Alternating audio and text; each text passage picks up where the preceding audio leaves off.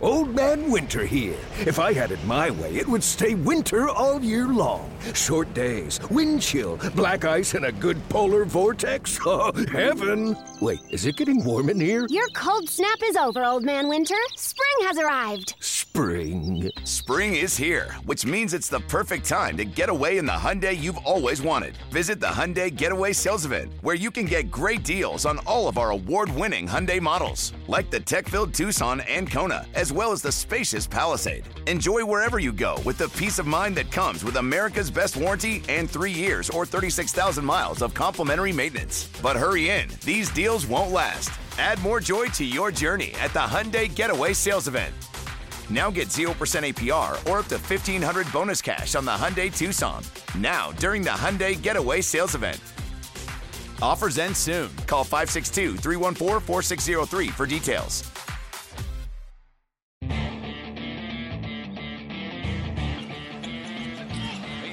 Caruso deflects it. James right back to Caruso,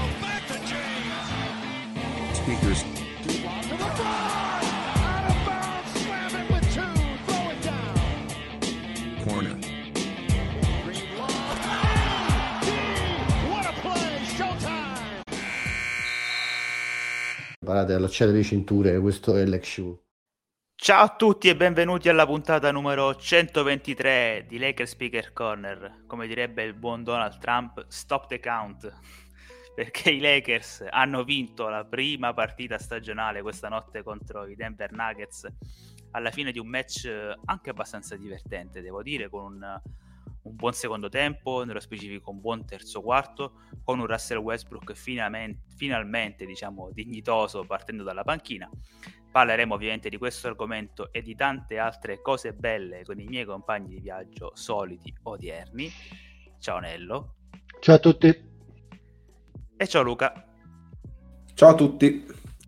Bene, bene, allora ti coinvolgo subito Luca e ti chiedo che impressioni ti ha fatto la partita di stanotte con diversi cambiamenti da parte dei Lakers.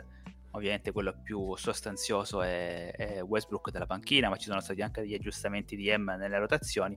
Comunque è stata una, una bella vittoria, tu che dici? Sì, bella vittoria innanzitutto perché la prima eh, ci voleva. e è stato bello vedere la squadra che comunque continua ad avere un bel eh, livello di energia e è stato bello sentire l'arena, stavo per dire lo Staples Centers, ma la Crypto.com Arena eh, tifare per la squadra dopo che c'è anche stato magari qualche, qualche rumore non, non proprio felice eh, a inizio stagione. E, quindi questo bene, per adesso l'aggiustamento Westbrook, poi ne parleremo, mh, sta dando frutti discreti. Eh, a me quel che è piaciuto di Eme, anche qua entreremo nel dettaglio, è che sembra che, non, che sia uno che non prende prigionieri perché non si è fatto lo scrupolo di, eh, dopo il primo tempo, di far fuori Nan e, e Jones che non stanno andando bene e buttare dentro Ryan, come non si è fatto lo scrupolo già dopo sei partite di eh, provare la mossa Westbrook dalla panchina. In questo è una direzione senza dubbio diversa da Vogel. Adesso non dico che sia meglio, che sia peggio, perché comunque Frank è stato un grande coach, ma lui è, è uno che non, che non aspetta eh, a prendere una decisione che, che sia mh, diciamo accettata tutti nello spogliatoio, ma è è- la, la prende di petto subito. E questo mi è, mi è piaciuto molto. Nello, secondo te invece qual è stata la chiave di questa partita? Io vi do la mia brevissima idea. Secondo me il match eh, è scappato via per i Nuggets quando i Lakers, in particolare verso la fine del terzo quarto, hanno iniziato ad alzare il ritmo, eh, ad alzare il pace eh, e anche diciamo i tiri da tre che abbiamo preso erano più nel flow della partita. Poi Walker è entrato in ritmo e da lì in poi eh, diciamo ci siamo po' sbloccati anche dal punto di vista psicologico, perché come diceva Luca, la squadra sta lottando comunque, a parte forse la partita contro i Nuggets eh, di, di una settimana fa, però abbiamo sempre lottato, siamo sempre stati dentro la partita e ci mancava proprio quello sblocco psicologico che secondo me è avvenuto nella seconda parte del terzo quarto. Tu che ne pensi, Nello? Allora, mi attacco sia a quello che ha detto Luca che a quello che hai detto tu, e poi ti dico la mia idea.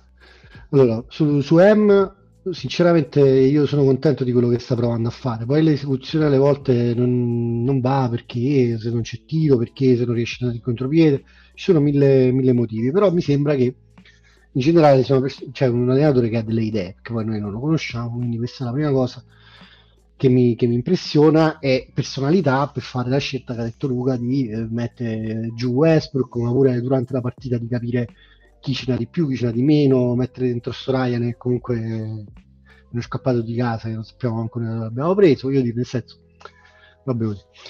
Per quanto riguarda la partita in sé, eh, ovviamente il, lo, lo, lo, stretch che, che menziona Giuseppe è fondamentale della vittoria, eh, siamo riusciti a fare delle cose molto interessanti nella, nella transizione, anche in, intesa come il tempo fra, fra, quando riusciamo a fare qualcosa di buono in difesa e quando reagiamo come squadra. Cioè, le linee erano sempre piene, c'era sempre un rimorchio, abbiamo preso bei tiri, però perché riempivamo bene il campo eravamo reattivi. Alle volte questa è una cosa che viene sottovalutata, ma questa squadra pare averci. Una cosa che a me ha impressionato è quella di aver vinto sostanzialmente la battaglia a rimbalzo. E noi siamo piccoli, ah, un bel po' più piccoli anche dei Nuggets, no?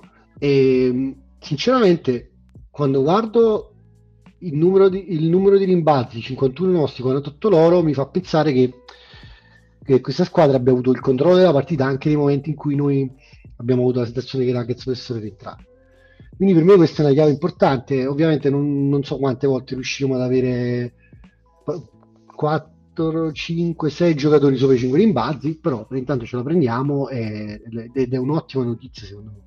Guarda, è un, è un, trend, è un piccolissimo trend, se così vogliamo dirlo, perché eh, io ho fatto i plus minus eh, della partita contro Minnesota, nonostante abbiamo perso, nonostante comunque Gobert ha fatto una partita da 20 più 20, i Lakers hanno vinto la battaglia a rimbalzo. E in un match senza Anthony Davis con, contro una squadra come Minnesota che è molto strutturata fisicamente, forse la più strutturata della Lega, è secondo me un buon segnale. Cioè si vede comunque che c'è maggiore effort da parte della squadra anche nelle piccole cose.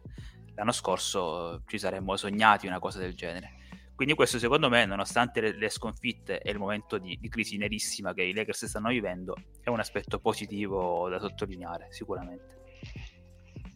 Sì, infatti comunque non so quanto possa andare, però i 5 rimbalzi di Walker, i 5 di Beverly, i 4 di Reeves, sono cose che possiamo anche pensare possano sopravvivere, mettiamola così. Perché alla fine LeBron ha preso 6 rimbalzi sono pochi per lui. Quindi anche in una situazione, cioè, di quella di avere questo tipo di reazione da parte della squadra è importantissimo per, per tenere in piedi tutto il concetto, mettiamola così, di, di voler fare transizioni, di avere il controllo, di avere in mano il ritmo anche con una squadra che magari con LeBron a condurre potrebbe risultare anche un po' più vecchia, mettiamo così. Però se controlli bene i rimbalzi, sei, sei sveglio, puoi sfruttare quei due o tre che c'hai invece che riempire il campo bene, come Walker, Troy Brown, eccetera, eccetera.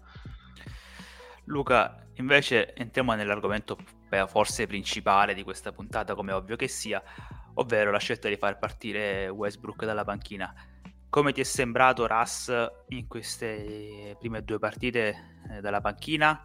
Eh, a me sinceramente ha fatto una discreta impressione. Ovviamente è sempre molto confusionario, sbaglia tanti layup eh, in transizione, spesso e volentieri fa delle scelte cervellotiche, ecco per non dire altro.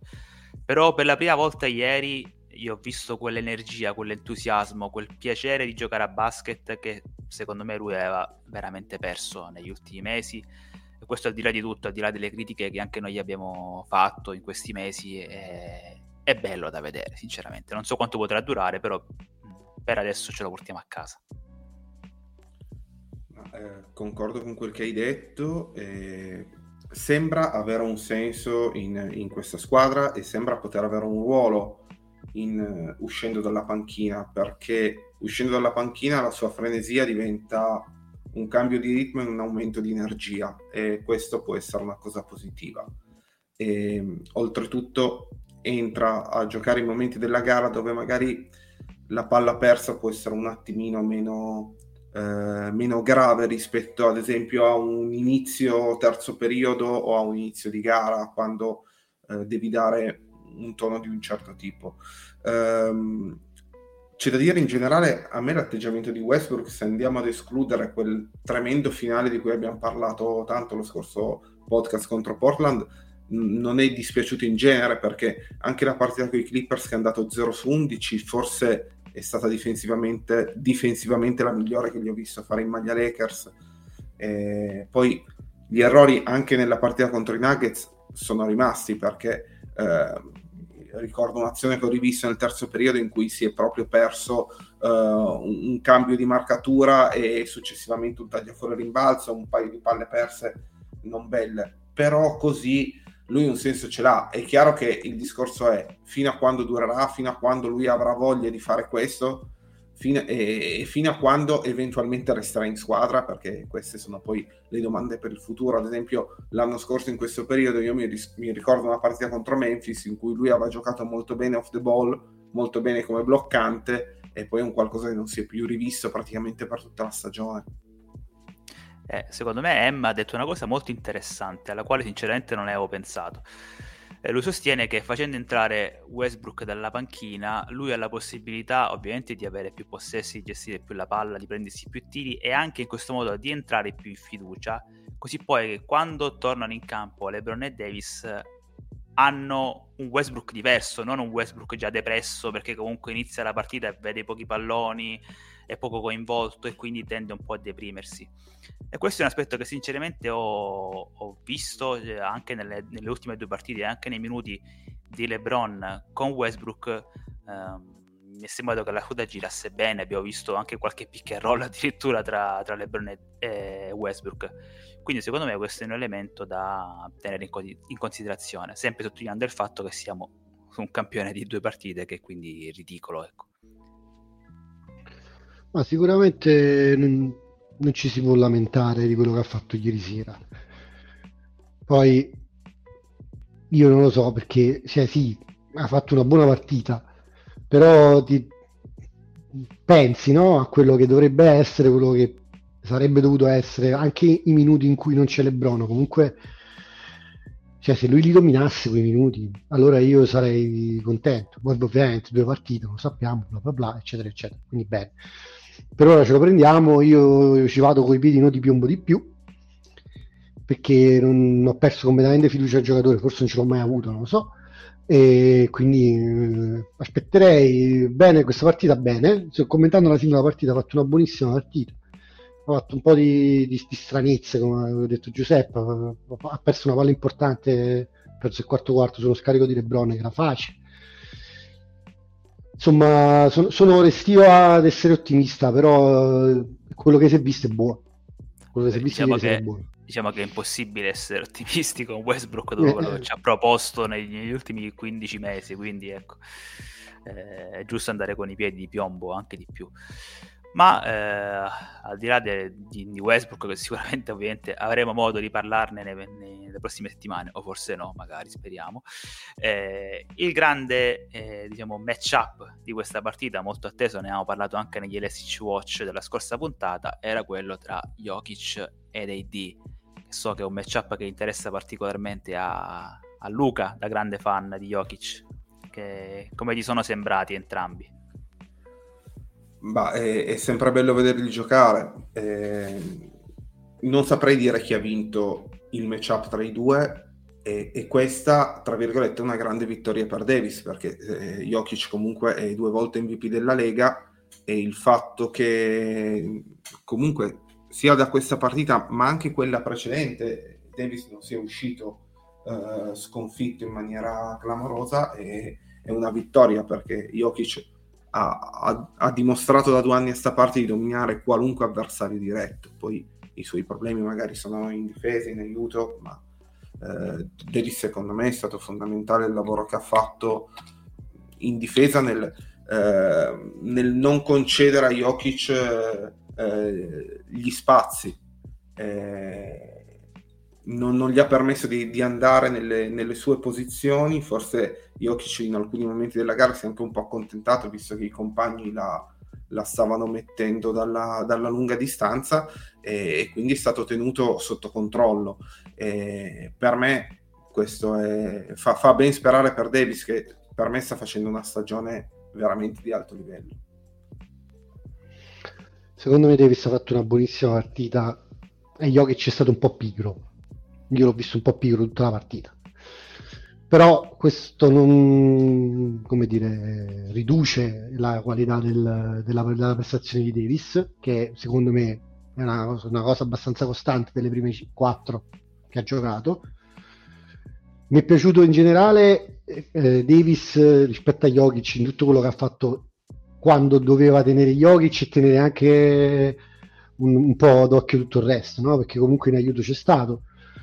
Non ha, non ha fatto robe mirabolanti come ha fatto in altre partite, perché non è che ha fatto quelle stoppate che ti fa saltare dalla serie come fa le volte, però è stato presente e Jokic eh, secondo me ha detto una cosa buona Luca, ha avuto difficoltà a creare quelle situazioni da, da- post vari che fa di solito perché Davis comunque riusciva sempre a- tenere chiuse molte linee di passaggio andando con le braccia insomma, se ci stava la testa che lo può fare quindi bene, secondo me Davis eh, un punticino in più lo prende in questa partita qua. Io prenderei Davis questa partita qua rispetto a Sì, sì, E, e poi secondo me c'è anche da dire che ha fatto un gran lavoro a rimbalzo offensivo eh, Davis che, che ha fatto abbastanza la differenza perché adesso non, non ho i dati sotto mano ma forse la, la partita in cui ne abbiamo presi di più da inizio stagione. Minchia, ti- ti tira delle putback ultimamente Davis eh, Eh, ne ha presi due fondamentali nel quarto periodo, uno su una tripla di LeBron e un altro su, un'azione poco dopo. Eh, secondo me eh, ha fatto anche dei buoni aggiustamenti M eh, per quanto riguarda il modo in cui abbiamo coinvolto Davis, perché ho visto dei cambiamenti sia negli angoli dei blocchi che ha portato Davis che proprio nella, nella posizione in cui arriva il blocco, cioè molto più profondi. Eh, questo gli ha dato la possibilità a Davis di chiudere con più facilità il ferro, di ricevere in posizioni più comode per lui e spesso e volentieri se l'è mangiato Jokic obiettivamente. Eh, poi dall'altra metà campo credo che i Nuggets abbiano provato a cavalcare un po' di più Murray che Jokic, hanno giocato molti più pick and roll del solito anche perché ieri Murray l'ho visto abbastanza bene quindi hanno provato a cavalcarlo un po' di più quindi forse è stato anche un bene per noi che Murray sia stato in una serata positiva. Eh, per il resto poi lui, secondo me, insieme a Reeves ha cambiato la partita difensivamente alla fine del terzo quarto perché Reeves ha fatto un lavoro molto buono nell'indirizzare le penetrazioni verso Davis e in questo modo ha provocato anche diverse palle perse dei, dei Nuggets e poi siamo partiti in contropiede con Walker che si è acceso e, e abbiamo vinto la partita. però c'è la letta della partita di Davis lo sapete qual è? Quale? si è preso la stoppata di Andre Jordan Ah, è vero, è vero, sì, sì, quando rimasto rimasto davanti al computer come uno ma come è possibile di questa stoppata da Andre Jordan E Luca ci sarà rimasto male. Eh beh, ovviamente, anche se per me sono punti al fantasy visto che ho DeAndre Jordan da madonna Luca però Eh beh, mi piace fare i timodio. No, comunque un- una cosa, eh, tornando a DeAndre Jordan, e che mi è piaciuta di M è stata anche la rotazione di Davis, ehm, che è uscito già dopo sei minuti, sia nel primo che nel terzo periodo, e questo ci ha permesso nel finale di partita di averlo in campo nei momenti in cui Jokic si è seduto, e quello è stato il momento in cui la, la partita è stata, è stata spezzata. E volevo chiedervi proprio questo, perché eh, non so se era dovuto al fatto che Davis rientrava dall'infortunio o altro, ma mi è sembrato che abbia fatto degli stint molto più brevi Davis, cioè giocava 4 minuti, usciva 2 minuti, poi rientrava, giocava altri 4 minuti, poi usciva altri 2 minuti.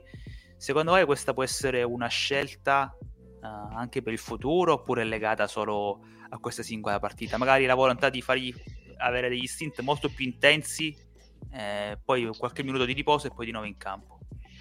La sensazione generale è che Hem stia ancora cercando di capire com- come e quando usare i giocatori, in che combinazione.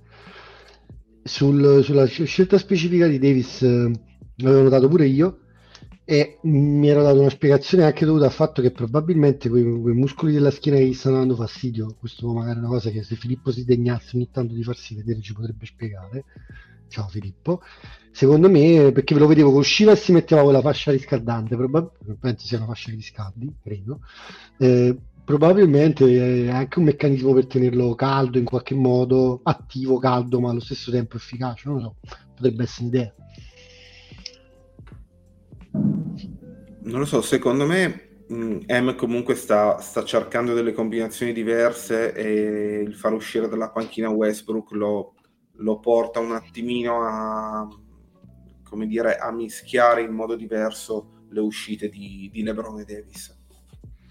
Sì, come dicevate in precedenza, me piace M che sia sveglio. Cioè, non è come Vogel che impiegava 20 partite per fare un aggiustamento, sinceramente, almeno la prima impressione è questa. Vede che Johnson funziona, Johnson non, non vede più il campo, vede che Nan ogni partita fa un airball, subito lo panchina. Eh, riesce a trovare delle combinazioni di quintetti all'interno della stessa partita, come sottolineava Luca in precedenza, con la scelta di, di far giocare Ryan eh, nel secondo tempo eh, o di diminuire i minuti di Beverly, aumentare quelli di Reeves.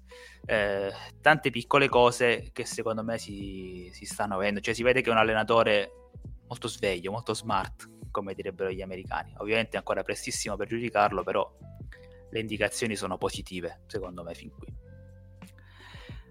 Ma comunque, eh, passando a un altro argomento secondo me importante che riguarda una tendenza che abbiamo visto in questa prima fase di stagione, riguarda la difesa dei Lakers, perché molto sorprendentemente, spulciando i dati di Clean the Glass, i Lakers hanno addirittura la seconda difesa in NBA eh, a metà campo. Perché abbiamo sottolineato più volte nei nostri plus minus la difesa in transizione dei Lakers è stata pessima, ecco, soprattutto nelle partite in trasferta a Minnesota e a Denver. Eh, quindi questo ci fa un po' precipitare diciamo, nei dati complessivi della difesa. Ma quando riusciamo a, a, diciamo, a sistemare la difesa, quindi a non far partire gli avversari in contropiede, eh, ci stiamo comportando abbastanza bene. Ecco, che impressioni vi ha fatto eh, la difesa dei Lakers in questa prima parte della stagione e perché secondo voi è così efficace nonostante non ci sia un personale proprio di, di lockdown uh, defender? Ecco.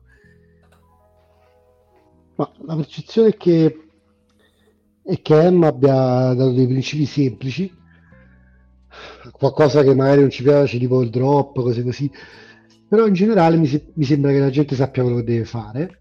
E quando hai le gambe e sai cosa devi fare, se sei istruito bene, secondo me funziona. A me pare che i Lakers in qualche modo a metà campo riescano a difendere discretamente il pick and roll, fare le rotazioni giuste. E se Davis muove bene i piedi, come sta facendo in queste partite, e da, dal perimetro non siamo un completo groviera perché comunque Beverly Walker sta facendo una discreta stagione difensiva Reeves anche quindi alla fine si riesce a far lavorare Davis di fino diciamo non solo di d'accetta e quindi in qualche modo questo è, è, è, frutto del lavoro di M delle scelte insomma magari un poco più eh, giovani fatte, fatte in mercato quindi bene secondo me è una cosa che può continuare non sembra una... perché poi ovviamente questa secondo me è la domanda. Possiamo continuare così? Non così bene, ma secondo me neanche sotto top 10 della Lega, top 11 possiamo stare su quei numeri. Per integra- integrare questo discorso, poi lascio la parola a Luca, oggi ho, ho retuttato un tweet che dava un po' di numeri sulla stagione fin qui di Anthony Davis, che secondo me difensivamente è abbastanza non dico clamorosa perché da lui siamo abit- ci abituato a delle prestazioni difensive di questo tipo, però insomma molto bene. Allora è primo nella Lega per deflection, quarto per steal, sesto per box, box out, settimo per stoppate e ottavo per tiri contestati, quindi diciamo tutto il pacchetto completo, ecco. Io di fatti quello che volevo dire è secondo me, se non ci fosse questo record qua, Davis starebbe facendo una, una stagione fino ad oggi da uh, Defensive Player of the Year.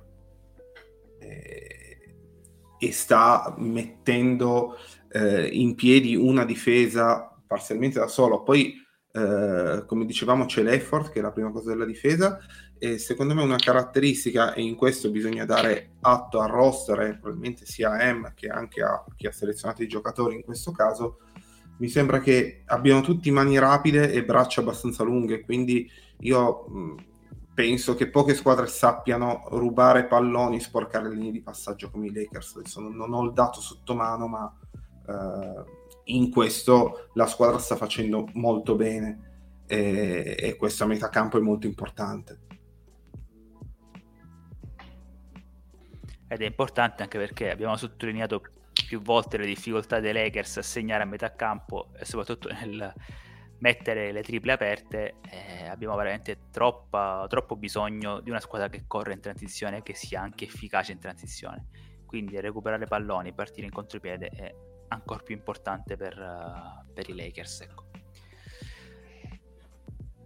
ma penso che avremo modo di parlare della difesa anche nelle prossime puntate, almeno speriamo, perché altrimenti vorrà dire che siamo subito precipitati nei bassi fondi della classifica come l'anno scorso, ma non credo sinceramente, almeno fino a quando uh, Anthony Davis starà in campo.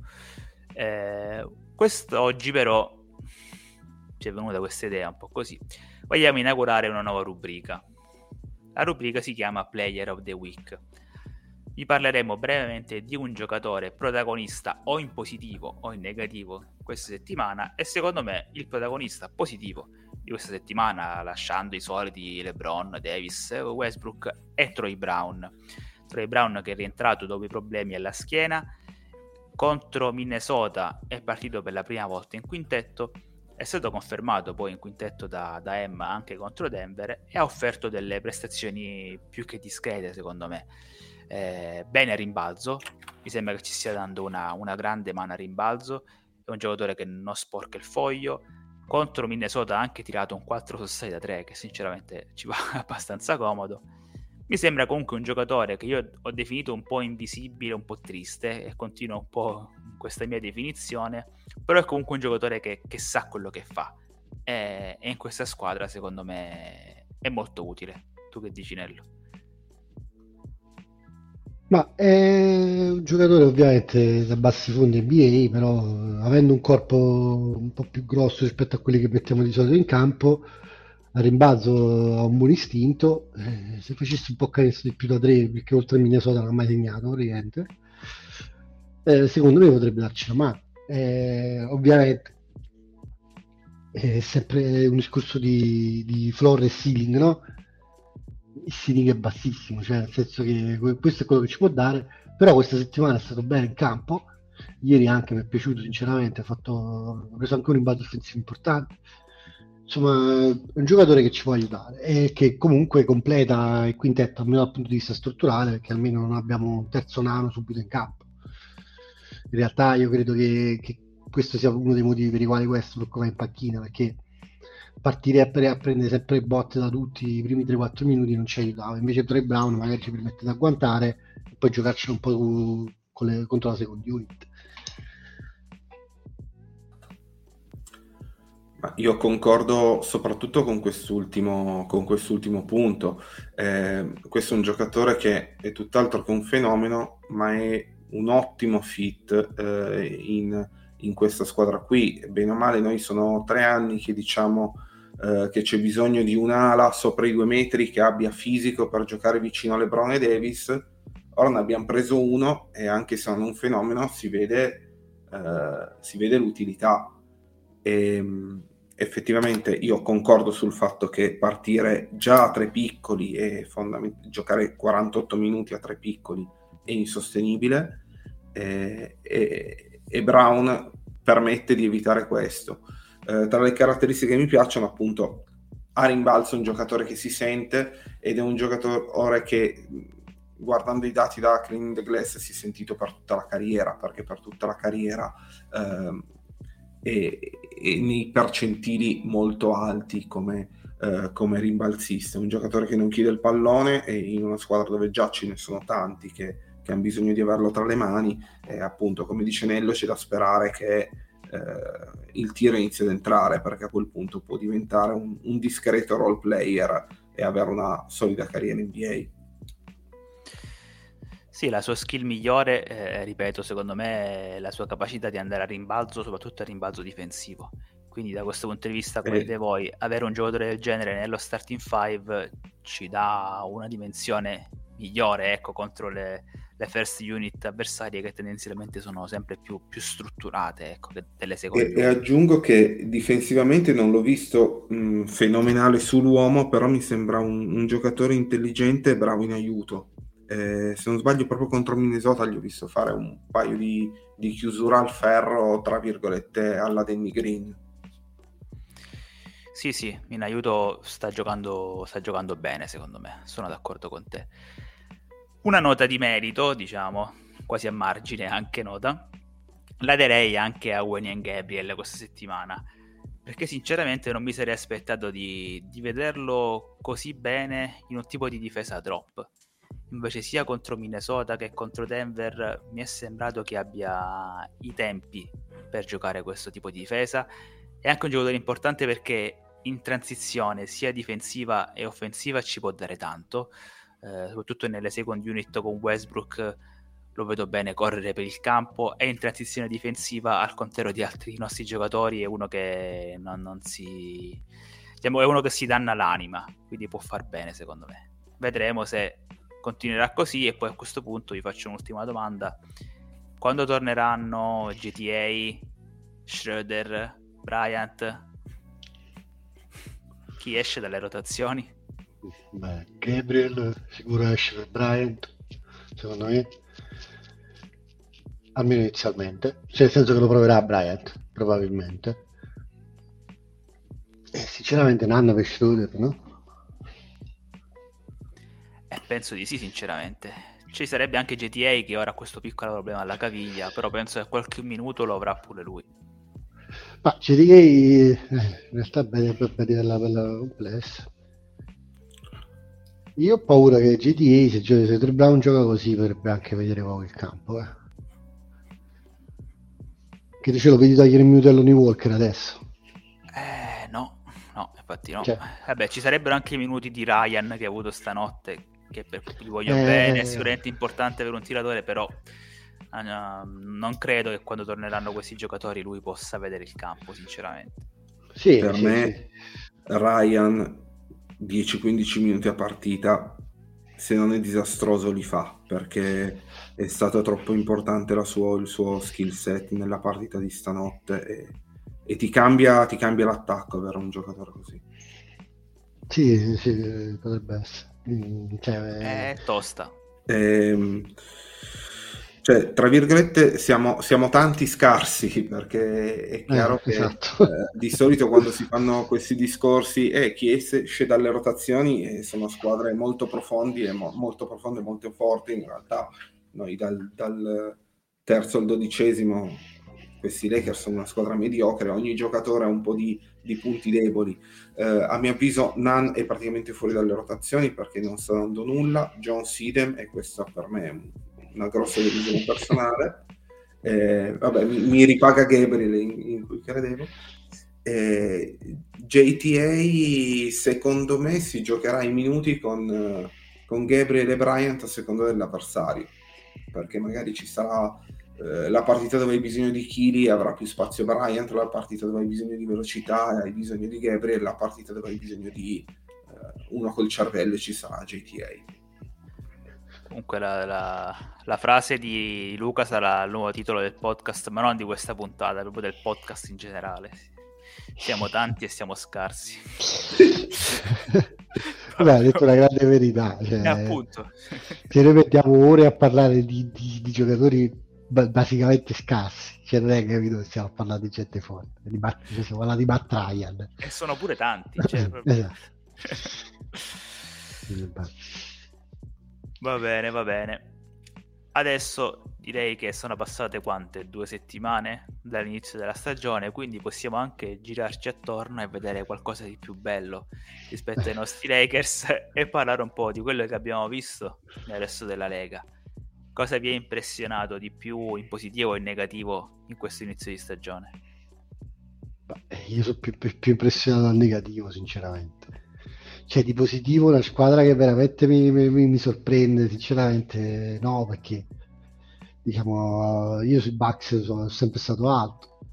E, vabbè, Portland, sì, è una bella storia, non credo che rimarranno così tanto di in alto. Phoenix, eh, ai due regular season bene per ora, però per me quello che sta succedendo fra Philadelphia, Brooklyn e noi è un ver- vero e proprio schifo. Ah no, c'è una cosa che mi sorprende in positivo e che me ne prendo atto. I New York Knicks piacciono, Eh, mi, mi piacevano come sorpresa, cioè, secondo me sono solidi, belli.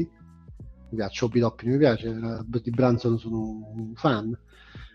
Però in generale, secondo me, Philadelphia è, è in qualche modo ancora cioè, 3-4, il record va bene, non è una questione di vittoria, è un po' come si sono visti in campo, no? so, mi, mi, hanno fatto un'impressione brutta, brutta, brutta, molto molto brutta.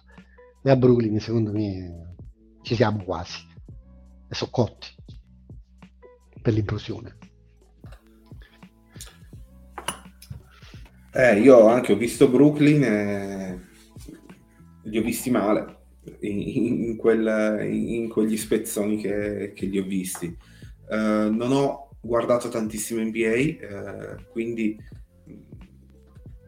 non ho visto così tante partite e, e mi sono son perso le squadre, eh, tra virgolette, sorpresa come San Antonio, come Utah, eh, come gli stessi Knicks. Eh, appunto ho seguito un attimo di più i, i, Nets che mi hanno sorpreso in negativo, un'altra squadra che invece mi ha reso molto felice per l'inizio non brillante sono i Clippers, eh, non, non, mi avevano impressionato contro i nostri e stanno confermando le loro difficoltà. Per quanto riguarda i Warriors li ho, li ho intravisti e onestamente mi sembrano distratti, però non, non mi preoccupa invece il loro, il loro 3-4. Eh, per il resto che ho, che ho, visto qualcosina bene i Pelicans e, e, e sarà molto tosta la, la, nostra prossima partita. Eh sì, allora intanto dico che per me questo invece è il periodo più bello dell'anno dell'NBA perché proprio all'inizio mi piace vedere più partite possibili e immaginabili, magari anche solo un condensed, qualcosa per vedere le varie squadre a che punto sono, anche perché tutti quanti bene o male giocano, persino che sì, se la sta giocando, i Spurs, i Jets eh, stanno facendo delle belle prestazioni. E devo dire che mi ha un po' sorpreso, devo dire, anche se non è una sorpresa al 100%, Donovan Mitchell a, a Cleveland. Ne parlavamo poco prima del pre-podcast, l'ho visto soprattutto nelle ultime due partite, quella contro Boston e contro i Knicks ed è veramente devastante, soprattutto nel primo passo. Cioè, l'ho visto esplosivo come raramente nella sua carriera, forse proprio all'inizio, il, primo, il, primo, il primissimo Mitchell. Eh, mi è sembrato anche migliorato molto nelle scelte. Ieri, se non sbaglio, ha chiuso con 12-13 assist, una cosa del genere, ma non è l'assist in sé, ma è la scelta di passaggio che fa. Ha già una buona intesa con Kevin Love, e quindi la partita che vedremo contro i Cavs tra una settimana più o meno sarà, sarà bella tosta. Questo sicuramente mi ha colpito. Poi vabbè, ovviamente non si può non citare Giannis che sta veramente distruggendo il mondo e non so ancora dove può, dove può arrivare. Cioè, più passano le partite, le stagioni, più aumenta la sua consapevolezza del suo ruolo all'interno della Lega ed è sinceramente immarcabile. E poi, come ha detto Luca, i Pelicans sono, sono veramente bellini ma in generale mm, mi, mi, sta piacendo questo inizio di stagione NBA perché vedo veramente tante, tante belle squadre e tanto talento eh, veramente distribuito in, uh, in, tutta la Lega. Quindi secondo me siamo in un momento positivo. Ecco. ecco, quello che me ha impressionato è proprio la quantità di talento perché per esempio una partita che, che ho intravisto eh, cos'era ieri era una Nets eh, Pacers e guardi Indiana che è data da tutti come la quindicesima dell'Est, c'è una quantità di giocatori NBA, una quantità di giocatori con talento che fa spavento. Eh, 7-8 anni fa la parte bassa della Lega non era a questo livello qui. Io dico che se mi vuoi prendere Crowder, come è uscito da qualche rumor, la vedo nera quasi per tutti. Beh, per loro sarebbe perfetto. Sì, ma poi in realtà cioè, i Bucks stanno, non lo so, stanno mostrando delle robe allucinanti. Mi sembra un po' difficile che, che se non, come si dice, che, che se loro raggiungono il pezzo che gli manca, fra virgolette, diventa difficile, ragazzi. Sono profondi, sono tosti. Giannis è una roba incredibile. Abbiamo ancora visto poco da Holly quest'anno Mm, cioè, un attimo, e Middleton è ancora fermo. Non lo so, eh. Il che faccio un'impressione. O Crowder sarebbero terribili. Però non penso che Phoenix si dia sta zappa sui piedi. Cioè, io non lo darei mai Crowder a, a Milwaukee. Eh, secondo me c'è il rischio che, che possa anche essere tagliato, nel senso che possa essere scambiato, ma aiuta, per fare un esempio. Eh, e a quel punto poi tagliato e lui potrebbe andare a Miami, ad esempio, o a Milwaukee. Non è uno scenario assurdo questo, secondo me. Ecco, io vi faccio una domanda su, su Miami. Eh, c'è da preoccuparsi? Non, non, li ho ancora visti il 2-5. Come, come l'avete visto? No, cioè, eh, più che altro dovrebbero preoccuparsi per Lauri. Perché Lauri, sinceramente, mi sembra bello cotto. E già lo era l'anno scorso, quest'anno mi sembra un po' sulla stessa lunghezza d'onda. Eh, per il resto, comunque, l'assenza di un 4 anche loro la stanno sentendo, sinceramente perché Martin sì è un bel giocatore però non ha la struttura fisica per fare quello che faceva PJ Tucker l'anno scorso. E quindi magari devono chiedere qualcosa in più a Butler che in regular season lui non ti dà. Eh, lo sappiamo che, che, è il classico animale da playoff. Quindi non sarei preoccupatissimo nel lungo periodo però per la regular secondo me potrebbero faticare più del dovuto io non li ho visti bene, però ho visto due possession, non ho visto proprio partite intere. Però non li ho visti per niente bene. A me non, non mi convince Miami. Cioè, nel senso, alla fine arriverà la quinta, perché in qualche modo a un certo punto si aggiustano. Però non lo so, eh. Beh, mi sembra che De Baio abbia un compito difficilissimo là, eh, troppo solo, deve chiudere un sacco di buchi, non mi stanno piacendo in difesa, che è una cosa rara. Non lo so secondo me potrebbe essere una... se, se, non, se, non, raddrizzano magari con un, con un, corpo grosso da mettere vicino al Baio secondo me soffriranno tanto perché Martin secondo me lo stanno sopravvalutando da un certo punto di vista. Eh, la rivale comunque prima parlavamo di Milwaukee mi sembra chiaro che al momento diciamo al momento la finalista della Easter Conference arriverà o a Milwaukee o a Boston secondo me eh, ho visto qualcosina di Boston, sinceramente ne parlavamo pure l'altro giorno. Brogdon gli dà esattamente quello che, che gli mancava, gli dà proprio quell'ordine nei momenti di confusione di, di Tatum, di Brown e di Smart soprattutto, è proprio il metronomo che gli mancava. Stanno sperimentando anche loro tanto perché vedo ancora in campo i giocatori un po' improponibili. C'è Hauser, sì, è un bel tiratore, però insomma, anche meno eh, vedo Cornet, Bollè in campo, insomma, stanno un po' giochicchiando pure loro, però quando poi devono premere sull'acceleratore fanno abbastanza spavento, anche perché Tetum ha migliorato ancora qualcosina, mi sembra che vada un po' più al ferro, le scelte sono sempre migliori, quindi sinceramente se io dovessi predire la finalista che esce dall'est, non andrei diciamo da altre parti se non che da Milwaukee e da, da Boston. Io dei Celtics ho un dubbio eh, che è il reparto lunghi perché Brogdon perfetto, a me il giocatore mi piace tantissimo, però l'assenza di Williams bisogna vedere fino a quando dura e come torna e Orford non ha fatto l'inizio dell'Orford dell'anno scorso. E poi magari si sta solo tenendo, però eh, quando arrivi a quell'età lì non, un lungo non sai mai quando quando declina, a volte lo fa anche un po' di colpo. Quindi io lì ho un dubbio, perché secondo me la strutturazione a doppio lungo è stata fondamentale per, nella loro run dell'anno scorso. Poi due cose che vi dovete recuperare assolutamente di questi ultimi giorni, anzi proprio di oggi. È un mitomane e sinceramente un po' mi sta sulle palle da alcuni punti di vista, però Grant Williams oggi non so se l'avete visto qualche clip, quell'intervista che ha rilasciato vestito da Batman oggi è, è geniale. Sinceramente, si è presentato alla fine della partita vestito da Batman, parlando con la voce di Batman, cioè rispondendo ai giornalisti con la voce di Batman. Ed è esilarante, vi consiglio di recuperarlo. E poi in chiave Lakers io ho trovato sinceramente allucinante eh, l'intervista che ha rilasciato Miles Turner nel podcast di Vogue dove parla apertamente della trade eh, con i Lakers, lui si, si propone sostanzialmente eh, per i Lakers, dice che lui sicuramente sa tirare, sicuramente sa, saprebbe reggere la pressione di giocare con LeBron, che vuole giocare in un, in un big market, insomma, io sinceramente un giocatore così esplicito su, sulla possibilità di una trade che lo riguarda non l'ho, non l'ho mai sentito. E allora ci deve, ci deve, far fare lo sconto è, è- è appunto, io, io quel che stavo dicendo è che avrebbe dovuto anche dire quanto vuole l'anno per poi rinnovare il contratto, Esatto. almeno riusciamo anche a capire se poi è rifirmabile o meno. No, ma secondo me, secondo me una chiacchiera del genere se la fanno prima di fare una trade del genere. No, non la possono fare, non so com'è il regolamento. Eh, In non la teoria possono non- fare, però figurati se Pelinka non la Eh. fa.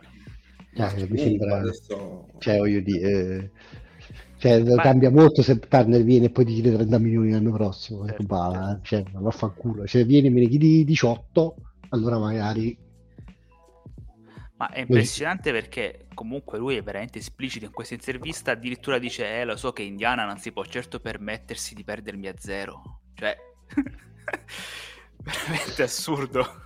Eh, ma sai cosa? È che, è che alla fine, cioè, secondo me ha, ha sbagliato un po' la tipologia di società con cui fare questo tipo di storia, perché Indiana, io non me la ricordo Indiana tankare apertamente, no? Quindi se Indiana alla fine, questo rompe il cazzo, alla fine lo semplicemente siete in panchina, cioè non credo che Indiana si faccia il problema di perdere Turner a zero Sì. in un momento del genere. Anche perché ad Indiana sono tanti cuori celtici, quindi diciamo l'idea di scambiarlo ai Lakers non è che proprio gli piaccia. Eh. sicuramente. Quindi Vedremo se è stata una mossa intelligente, secondo me non tanto. Comunque, passiamo uh, alla prossima settimana perché i Lakers saranno impegnati in tre partite casalinghe. Avranno qualche giorno di riposo da domenica a mercoledì, che sarà la prima partita, ovvero quella contro i Pelicans del buon Brandon Ingram e di Zion che è appena tornato in campo e ha distrutto i Clippers ieri, tra l'altro Ha rotto i Clippers, sai. ha rotto i Clippers. Poi Favoritissimi Clipper. Lakers- favoritissimi, sì, assolutamente. Kawhi è già morto, tra l'altro, di nuovo, ma va bene. Ma no, tornerà per per i playoff. Sì. Poi giocheremo contro la sorpresa di questo inizio di stagione, cioè gli Utah Jazz del nostro amico Orton Tucker. E poi in back to back giocheremo sempre in casa contro i Cleveland Cavaliers che stanno facendo molto bene. Allora, LSC Watch, anzi, prima facciamo un pronostico che non lo stavamo più facendo probabilmente perché scoraggiati da questa squadra di merda. Quindi un pronostico e i vostri LSC Watch. Vado prima io. Allora, secondo me ne diciamo due. E perdiamo uno. Perdiamo contro i Cubs. E poi l'SC Watch. Allora, mi piacerebbe continuare a vedere questo tipo di effort, nel senso che mi sta anche bene perderle, diciamo perché comunque sono partite, non sono partite facili. Cioè, senso, Utah dovrebbe essere la nostra portata, però Pelicans e, e Cubs sarà, sarà una roba tosta comunque. Però in generale mi piacerebbe continuare a vedere l'effort perché poi ci saranno anche partite dove questo poi porterà i frutti eh, che abbiamo avuto ieri sera e che magari si continui a cercare di avere fluidità per avere quei tiri, come hai detto prima, ha detto prima Giuseppe, il ritmo, quindi continuare ad avere una, una fluidità di movimento del pallone, qualche tiro in più transizione, che quindi alza anche le percentuali da 3, che è una roba secondo me fondamentale. Noi speriamo continui così.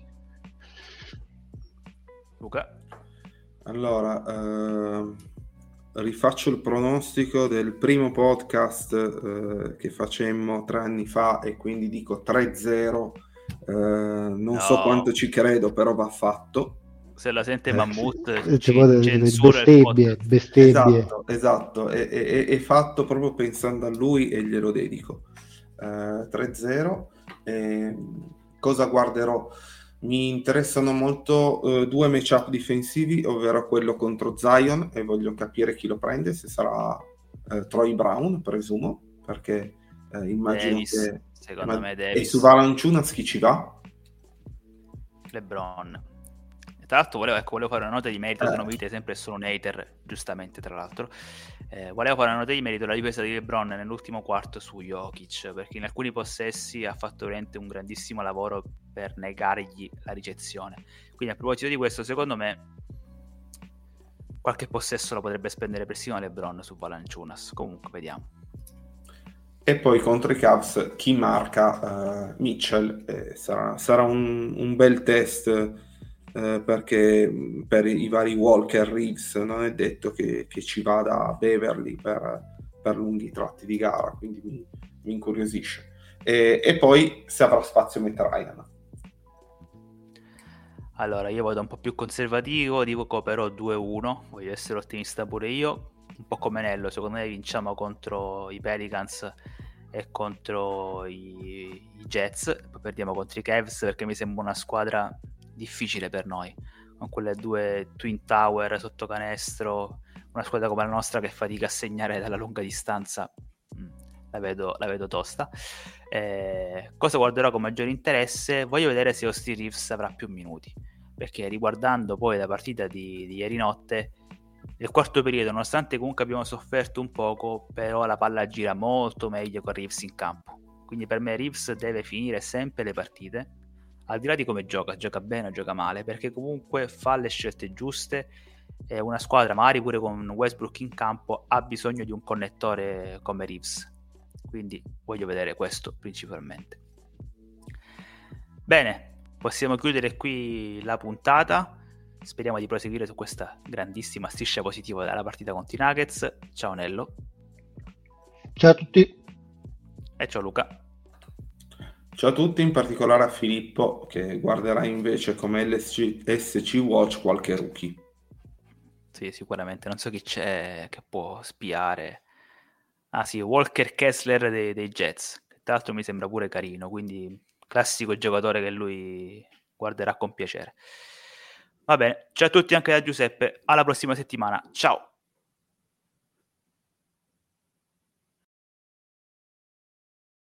Old Man Winter here. If I had it my way, it would stay winter all year long. Short days, wind chill, black ice, and a good polar vortex. Oh, heaven! Wait, is it getting warm in here? Your cold snap is over, Old Man Winter. Spring has arrived. Spring. Spring is here, which means it's the perfect time to get away in the Hyundai you've always wanted. Visit the Hyundai Getaway Sales Event, where you can get great deals on all of our award-winning Hyundai models, like the tech-filled Tucson and Kona, as well as the spacious Palisade. Enjoy wherever you go with the peace of mind that comes with America's best warranty and three years or 36,000 miles of complimentary maintenance. But hurry in, these deals won't last. Add more joy to your journey at the Hyundai Getaway Sales Event. Now get 0% APR or up to 1500 bonus cash on the Hyundai Tucson. Now, during the Hyundai Getaway Sales Event. Offers end soon. Call 562 314 4603 for details.